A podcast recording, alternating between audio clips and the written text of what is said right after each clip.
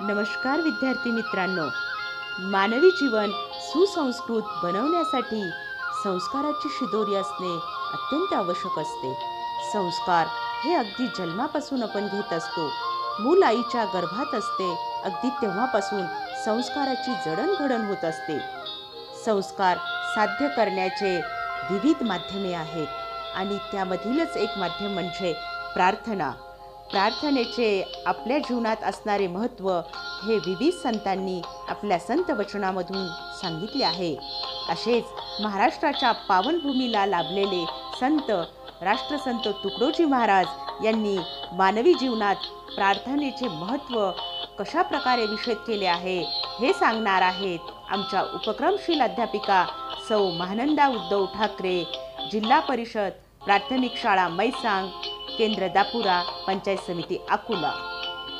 नमस्कार बालमित्रांनो मी महानंदा उद्धव ठाकरे जिल्हा परिषद वरिष्ठ प्राथमिक शाळा म्हैसांग पंचायत समिती अकोला. आपला भारत देश ही संतांची भूमी आहे अशा संत परंपरेत आपल्या विदर्भात अनेक संत होऊन गेली.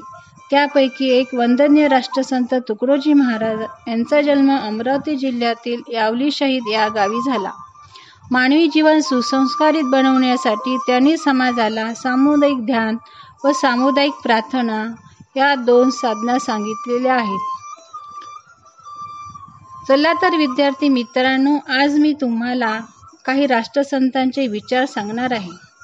तर आपण आज बघणार आहोत प्रार्थना आणि जीवनकला याबद्दल मी तुम्हाला काही माहिती सांगणार आहे. शालेय वातावरण निर्मितीसाठी आपण परिपाठ घेतो ना?